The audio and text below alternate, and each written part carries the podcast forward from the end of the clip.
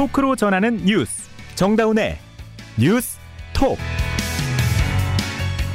여러분 안녕하십니까 정다운의 뉴스톡 CBS 정다운 기자입니다.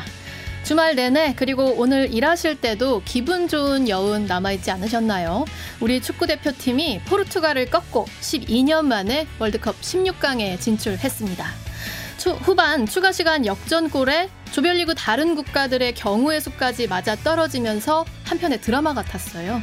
그런데요, 이게 공연이 찾아온 기적은 아닐 겁니다. 잘 된 드라마는 다 나름의 서사가 있잖아요. 우리 축구의 실력이 수년간 올라왔기 때문에 이런 결과가 가능하지 않았을까 생각해 봅니다. 내일 새벽 브라질과의 대결도 이 근거 있는 기대 해보면서요. 12월 5일 월요일 정다운의 뉴스톡 시작하겠습니다. CBS 레인보우와 유튜브 CBS 뉴스 채널에서 화면도 함께 보실 수 있습니다.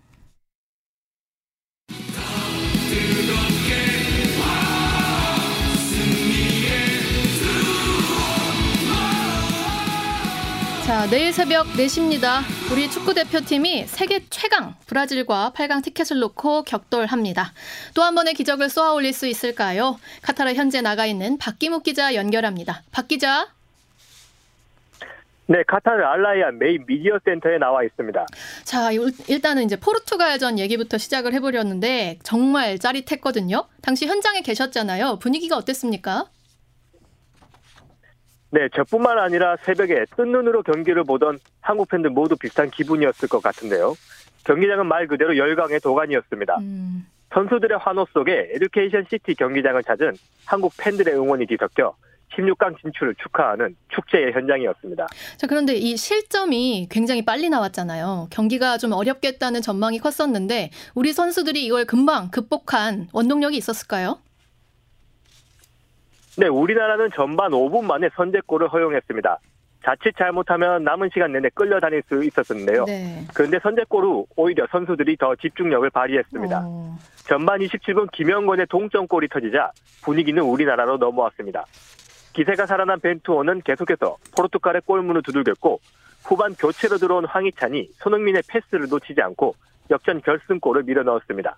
골을 넣은 황희찬 이야기를 들어보시죠. 제가 겨, 교체로 들어갔을 때부터 어, 제가 들어올 때부터 많은 동료들이 저한테 어, 이찬아 너가 해줘야 된다 할 수 있다라는 말들을 많이 해줘서 정말 너무 듬직했고 어, 제가 저 또한 일단 1차전 2차전을 못 뛰면서 힘이 되고 싶은 마음이 굉장히 컸었는데 또 이렇게 어, 조금이나마 도움이 될 수 있었던 부분이 있어서 너무 기쁘게 생각하고 희찬아, 네가 해줘야 된다. 할 수 있다. 아, 너무 감동적이에요. 자, 우리는 근데 그때 경기는 이겼지만 16강 진출 확정은 아니었잖아요. 말 그대로 이 경우의 수를 따져서 올라간 건데 이게 어떻게 된 거였죠? 네, 이날 H조는 두 경기가 동시에 열렸습니다. 우루과이와 가나도 16강을 놓고 격돌했습니다. 포르투갈은 이미 2승을 거둬 16강을 확정한 상태였습니다. 경기 전 한국이 16강에 진출할 경우에서는 포르투갈전 필승과 가나의 필패, 그리고 음. 우루과이가 골득실이었습니다. 우루과이는 가나를 상대로 두 골을 넣고 우리와 같은 1승 1무 1패를 거둘 것으로 보였습니다. 골 득실까지 같은 상황이었는데요.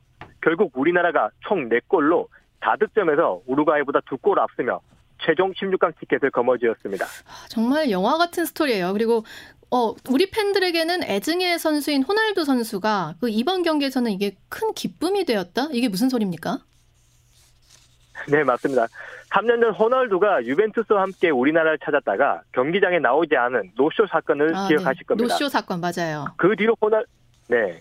그 뒤로 호날두는 우리나라 팬들에게 미운 털이 콕 박혔는데요. 이날만큼은 박수를 보낼 만큼 우리나라를 도왔습니다. 음. 결정적인 해진 찬스를 놓치는 것은 물론 김영건의 동점골도 뜻하지 않게 도왔습니다. 전반 이강인의 코너킥이 호날두의 몸에 맞고 김영건 앞에 떨어졌고 김영건이 밀어넣은 것이죠. 음. 후반 교체로 나갈 때 호날두는 빨리 그라운드에서 나가라는 조규성을 향해 포르투갈어로 과격한 언행을 하며 신경전을 벌이기도 했습니다. 경기력에서 호날두에 앞섰던 조규성의 유쾌한 평가를 들어보시죠. 아, 아 호날두는 이제 그냥 날강두다. 호날두는 우리나라 취재진의 질문에 아무런 말을 하지 않고 믹스트존을 빠져나갔습니다. 네, 뭐 유쾌한 평가. 자, 이제는 토너먼트로 넘어왔습니다. 그런데 하필 16강 상대가 세계 최강인 브라질이에요. 이 브라질 전력이 어떻습니까? 모두 다 알긴 하지만. 네, 브라질의 전력은 제가 말하지 않아도 모두 잘 알고 계실 겁니다. 피파 랭킹 1위 삼바 군단 브라질은 지금까지 22번의 월드컵에서 단 한 번도 빠지지 않고 본선에 올랐고 음. 통산 최다인 5번의 우승을 거머쥔 세계 최강팀입니다. 상대 전적은 1승 6패로 우리나라가 절대적 열세입니다. 1999년 우리나라에서 1대 0 승리가 유일합니다. 20년이 넘도록 우리는 브라질을 이긴 적이 없는 상황입니다. 아, 그래도 올해 6월에 한 차례 우리가 브라질과 경기를 했었잖아요. 이 반년 전 붙었을 때와 지금 평가가 어떻게 좀 바뀐 게 있을까요? 네, 벤투호는 이번 월드컵을 앞두고 브라질을 초청해 평가전을 치렀는데요. 서울 월드컵 경기장에서 열린 경기에서 1대5로 진 경험이 있습니다. 음. 전력을 아끼지 않은 브라질을 상대로 똑같이 공격 전술로 맞불을 놓았다가 쓴 패배를 경험했습니다. 그러나 이 경기가 16강전 자양분이 됐다는 평가입니다. 수비에 무게를 두면서 그때 경험을 살려 한번 해볼 수 있다는 자신감도 생겼습니다. 자, 우리에게는 이제 형이라는 호칭까지 받은 이 네이마르 선수는 손흥민 선수와 다시 맞대결 펼치나요? 네, 브라질은 조별리그를 치르면서 말 그대로 부상 병동 신세가 됐습니다. 텔레스와 제주스는 한국전에 나서지 못합니다. 감기 증상이 있는 선수들까지 있는데요. 조별리그 1차전에서 발목 부상을 당해 2, 3차전에 결장한 네이마르의 출전 여부는 확정하지 않았습니다. 음. pre-match 기자회견에서 브라질 치치 감독은 마지막 훈련 상황을 보고 결정한다고 말했습니다. 자, 뭐 컨디션을 보고 결정한다라고 하니까 뭐 나올 가능성도 있어 보이는데, 자 아무래도 우리 태극전사들 마음이 더 궁금하거든요. 지금 결전을 앞두고 어떤 마음가짐 또 어떤 준비 상태인가요? 네, 우리나라도 차분한 분위기 속에 마지막 훈련을 소화했습니다. 그때의 감정을 살짝 내려두고 브라질전에 집중하겠다는 각오입니다. 좀 길지만 부상으로 두 번의 월드컵에 낙마하고 생애 첫 월드컵에서 맹활약 중인 왼쪽 풀백 김진수의 이야기를 들어보시죠. 원하고자 하는 축구를 하면서 예선 세 경기를 했고 저희가 그곳에 결과를 가지고 왔다는 보여드리, 보여드리고 저희 개인, 저희 선수들 모두가 다 그걸 느끼고 있기 때문에 16강 내일 경기도 당연히 힘든 경기가 되겠지만 저희 선수들이 가지고 있는 것들을 다 보여주고 경기장 안에서, 안에서 다 쏟아낸다면 좋은 경기 할 수 있을 거라고 생각을 하고요. 가장 최종적으로 목표는 내일 경기도 역시 승리하는 게 가장 최종적인 목표입니다. 자, 김민재 선수는 지난 경기, 경기에서 이제 결장했는데 이번에는 어떻게 보십니까? 네, 우루과이전에서 종아리 부상을 당한 김민재는 가나전은 선발로 출장했지만 포르투갈전은 나서지 못했습니다. 경기 출전 여부는 지난번과 마찬가지로 경기 당일 아침 상황을 봐야 할 듯합니다. 음. 그나마 다행인 점은 김민재가 스스로 몸 상태가 많이 좋아졌다고 밝힌 점입니다. 김민재입니다. 네, 16강 갔는데 어, 잘 준비해서 해야 될 것 같고 지켜봐야죠 일단. 네, 뛸 수 있을 것 같아요. 자, 지난번에도 우리 포르투갈전에서 이기면 그 CBS 취재진들 출장 연장된다고 했는데 진짜 길어졌어요. 이번에도 어떻게 가능성 있을까요? 네, 웃지 못할 일이 발생했는데요. 경우의 수로 한국 취재진의 출장 연장을 언급했는데 진짜 연장돼서 저희들도 매우 기쁩니다. 네. 대부분 기존 비행기를 취소하고 16강 이후 비행기로 예약했고 숙소도 며칠 더 추가했습니다. 번거롭지만 한 번 더 연장해 8강도 볼 수 있길 기대 중입니다. 지금까지 카타르 알라인에서 전해드렸습니다.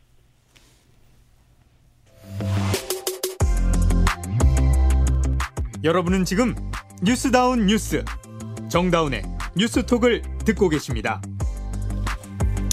화물연대 파업이 오늘로 열 이틀째가 됐습니다. 지금 2주가 다 돼가는데요. 정부와 화물연대 모두 한치도 물러서지 않고 있고요. 지금 주요 산업계에 미치는 영향도 눈덩이처럼 커지고 있습니다. 내일 총파업이 예정돼 있는데 아직 출구 전략이 안 보입니다. 경제부 이준규 기자와 함께 현재 상황과 쟁점들 짚어보겠습니다. 이 기자 어서 오세요. 네, 안녕하세요. 자, 우선 오늘까지의 그 열두 열 이틀째 파업 상황 간략하게 전해 주시죠.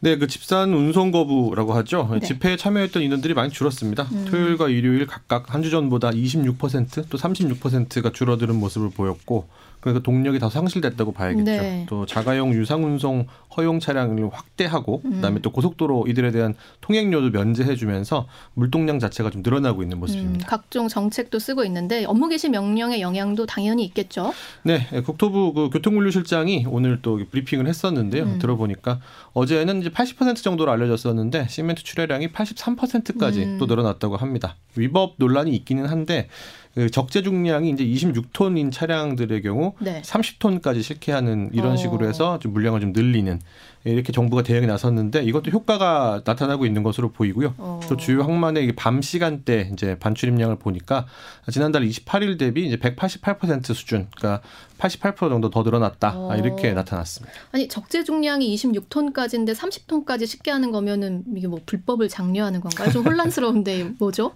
네, 이건 뭐 국토부에서 원래 적재량의 한 10% 정도는 그 차주들이 더 싣고 다녔었다. 그래서 네. 안전상으로는 문제가 없는 거고 아. 그동안 이제 규제 때문에 이제 이걸 못하게 했었는데 음. 지금은 이제 그걸 또 그러니까 풀어주는 뭐 위기 상황이라 이렇게 빡빡하게 사실상 좀 무리하게 맞습니다. 대응을 하고 있다. 그래서 어쨌든 효과는 나타나고 있다라는 건데 지금 오늘은 이제 업무 개시 명령 이행하고 있는지 현장 조사까지 나갔다면서요? 네, 대상 업체가 44개고 네. 화물 차주도 이제 455명인데 2차 현장 조사 들어갔습니다. 그래서 음. 개시 명령서를 받았는데 복귀를 했는지 안 했는지 이걸 네. 점검해도 보는 건데요.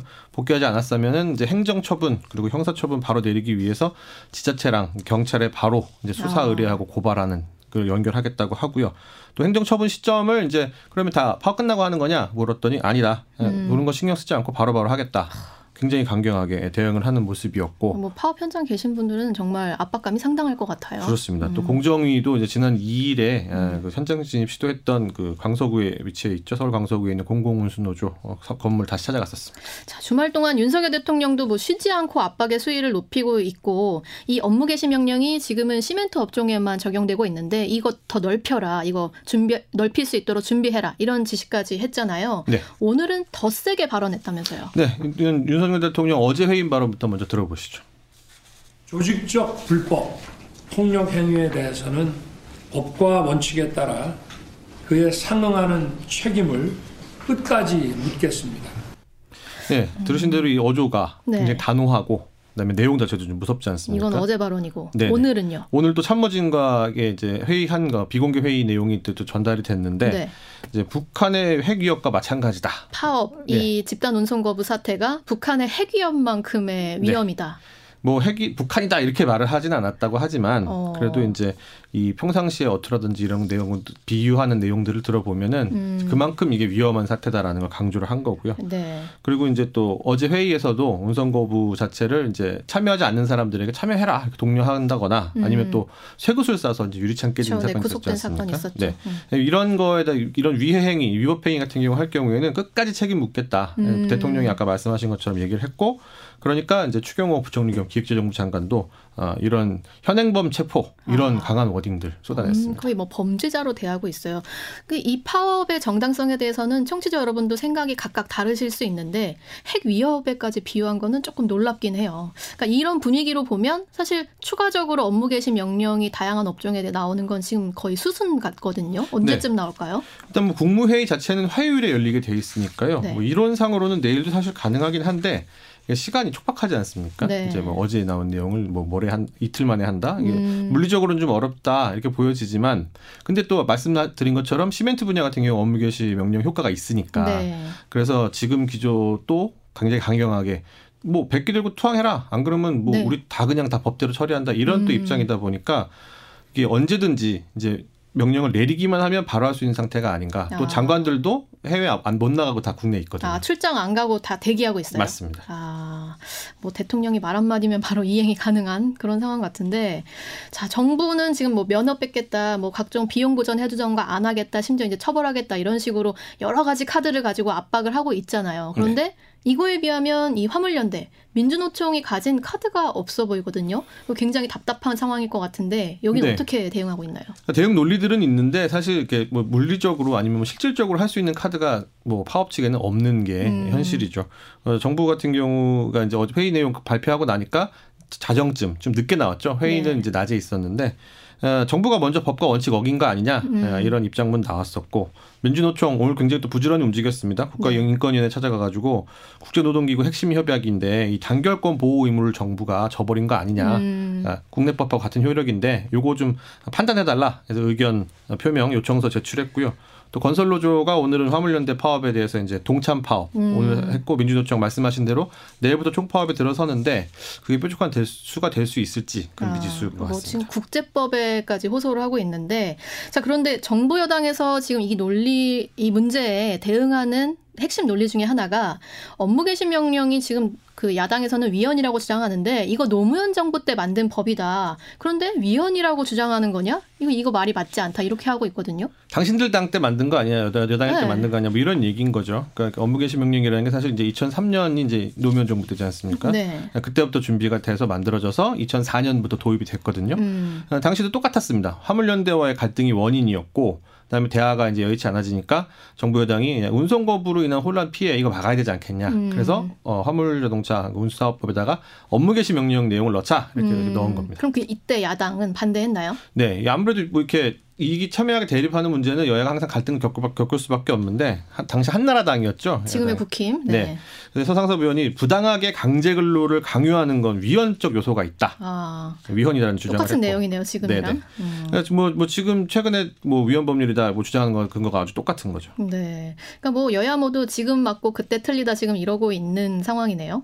네.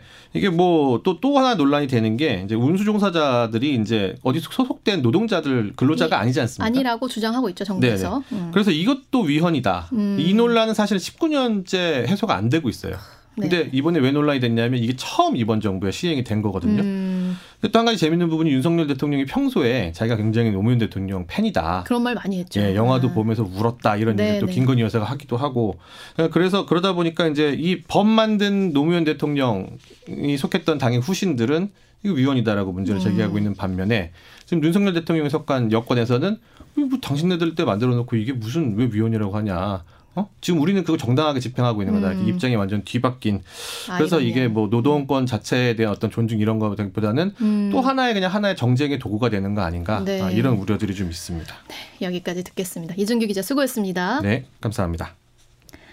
이임재 전 용산 경찰서장을 비롯한 경찰 간부 4명의 구속 여부가 이르면 오늘 안으로 결정될 것으로 보입니다. 핼러윈 참사 원인을 수사 중인 경찰 특별수사본부는 이태원역 관리 감독을 담당한 서울교통공사 동묘 사업소장 등 3명을 추가 입건했습니다. 임민정 기자가 보도합니다. 핼러윈 참사와 관련해 영장이 청구된 이임재 전 용산서장 등 경찰 간부 4명의 구속 여부가 이르면 오늘 늦은 밤 결정됩니다. 이전 서장과 용산경찰서 송병주 전 112 실장은 인파 사고 대비에 소홀했고 참사 뒤 대비도 부적절했다는 업무상 과실치사상 혐의를 받습니다. 또 함께 구속영장이 청구된 박성민 전 서울경찰청 정보부장, 김진호 전 용산서 정보과장은 헬로윈 축제 전 안전사고 우려가 담긴 정보보고서를 묵살하고 삭제한 혐의를 받고 있습니다. 박 전 부장은 오늘 오후 영장 실질 심사에 출석해 혐의를 인정하는지 유족에게 할 말이 없는지 등을 묻는 취재진 질문에 성실히 조사에 임하겠다고 짧게 말했습니다. 특수본의 수사가 한 달째를 넘어서면서 이들의 구속 여부가 향후 수사의 분수령이 될 것으로 보입니다. 한편 특수본은 용산 보건소장과 서울교통공사 동료 영업사업소장 등 3명을 추가 입건했습니다. 용산 보건소장은 내부 문서에 참사 현장 도착 시간을 실제보다 앞당겨 적은 혐의를 받습니다. 특수부는 동묘 사업소장에 대해선 참사가 발생하기 전 지하철 무정차 통과를 검토하라는 서울교통공사 상급자의 지시가 있었는데도 이를 따르지 않았다고 보고 있습니다. 특수부는 박희영 용산구청장과 최성검 용산소방서장에 대한 구속영장 신청도 검토하고 있습니다. CBS 뉴스 임민정입니다. 이 시각 보도국입니다. 예산안 법정 기한을 넘긴 여야가 2 플러스 2 협의체를 이틀째 가동하며 막판 협상에 들어갔지만 대통령실 이전 예산과 이상민 회의만 등에서 팽팽한 신경전을 벌였습니다. 여야는 2 플러스 2 협의체를 통해 오늘까지 협상을 진행한 뒤에도 진전이 없으면 내일부터는 양당 원내대표 간 단판 형식으로 예산안 최종 타결을 추진할 계획입니다. 더불어민주당 이재명 대표가 취임 100일을 맞아 민생을 포기하고 야당 파괴에만 몰두하는 윤석열 정부 200일 동안 정치는 실종했고 대화와 타협은 자취를 감췄다며 비판했습니다. 이 대표는 윤 정권은 무능, 무책임, 무대책으로 위기를 자초했다며 국민이 잠시 맡긴 권한을 민생이 아니라 야당 파괴에 남용하는 것은 국민이 용납치 않을 것이라고 경고했습니다.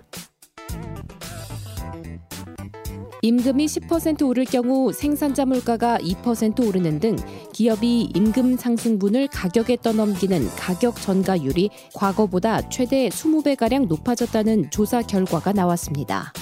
한국은행은 최근 임금과 중간재 비용이 동시에 상승하는 이례적 현상이 나타나고 있다며 기업의 가격 전가 행태가 과거에 비해 더 강화됐다고 분석했습니다. 주택 가격이 오르면 무주택자의 혼인율과 출산율에 부정적인 영향을 미친다는 국책연구원의 분석이 나왔습니다. 한국조세재정연구원 조사 결과 주택 가격이 100% 상승할 때 응답자당 출생아 수가 0.1에서 0.29명 감소하고 특히 무주택자의 경우 출생아 수 감소폭이 0.15에서 0.45명으로 더욱 컸습니다. 이 시각 보도국이었습니다.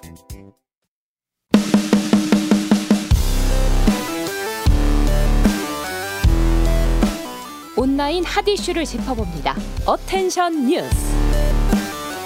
네, 오늘 하루 온라인에서 가장 주목받은 뉴스만 콕콕 짚어봅니다. 어텐션 뉴스 김동빈 기자가 이번 주 휴가여서 부서의 부장님이 대신 출연합니다. 도성해 기자 어서 오세요. 네, 안녕하십니까? 네, 첫 소식 가볼까요?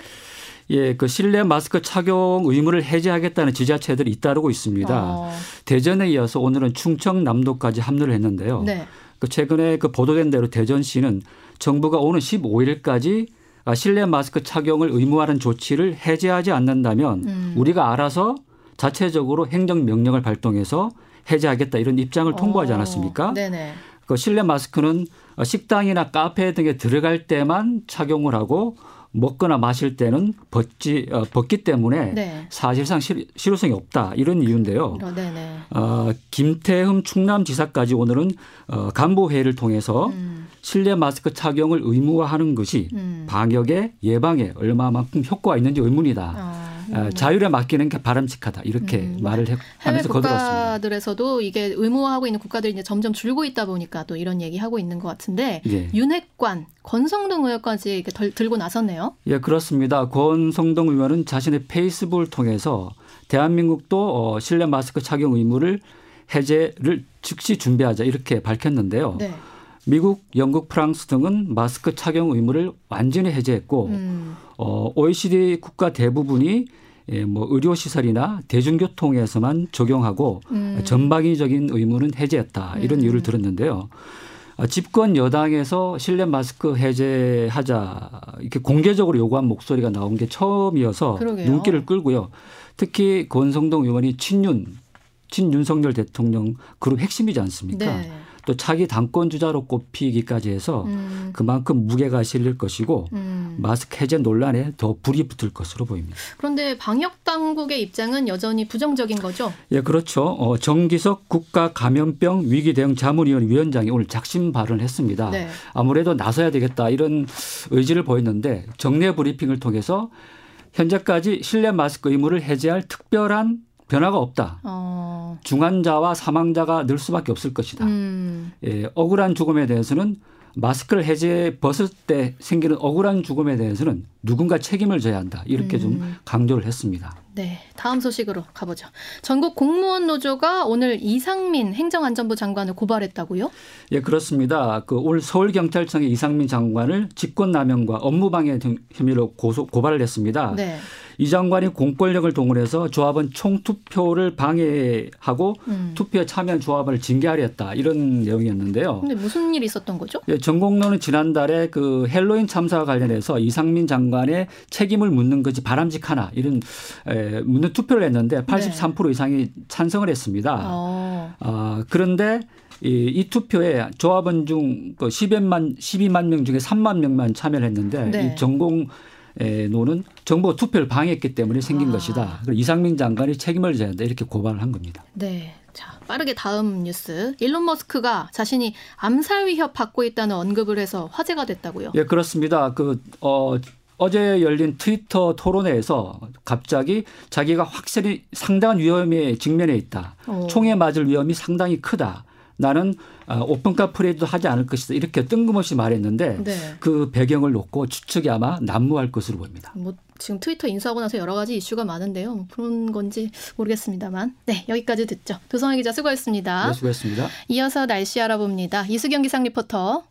네, 오늘 일시적으로 날씨가 추워지면서 서울은 영하 7도 안팎까지 기온이 떨어졌습니다. 내일은 강한 추위가 다소 누그러질 것으로 보이는데요. 오늘보다 기온이 높아지면서 아침 기온 춘천 영하 7도, 대전 영하 4도, 서울과 전주 영하 3도, 부산은 0도 안팎이 예상됩니다. 서울 지역은 오늘보다 4도 정도 기온이 높겠는데요. 한낮에는 전국이 2도에서 10도의 분포로 서울은 5도 안팎이 예상됩니다.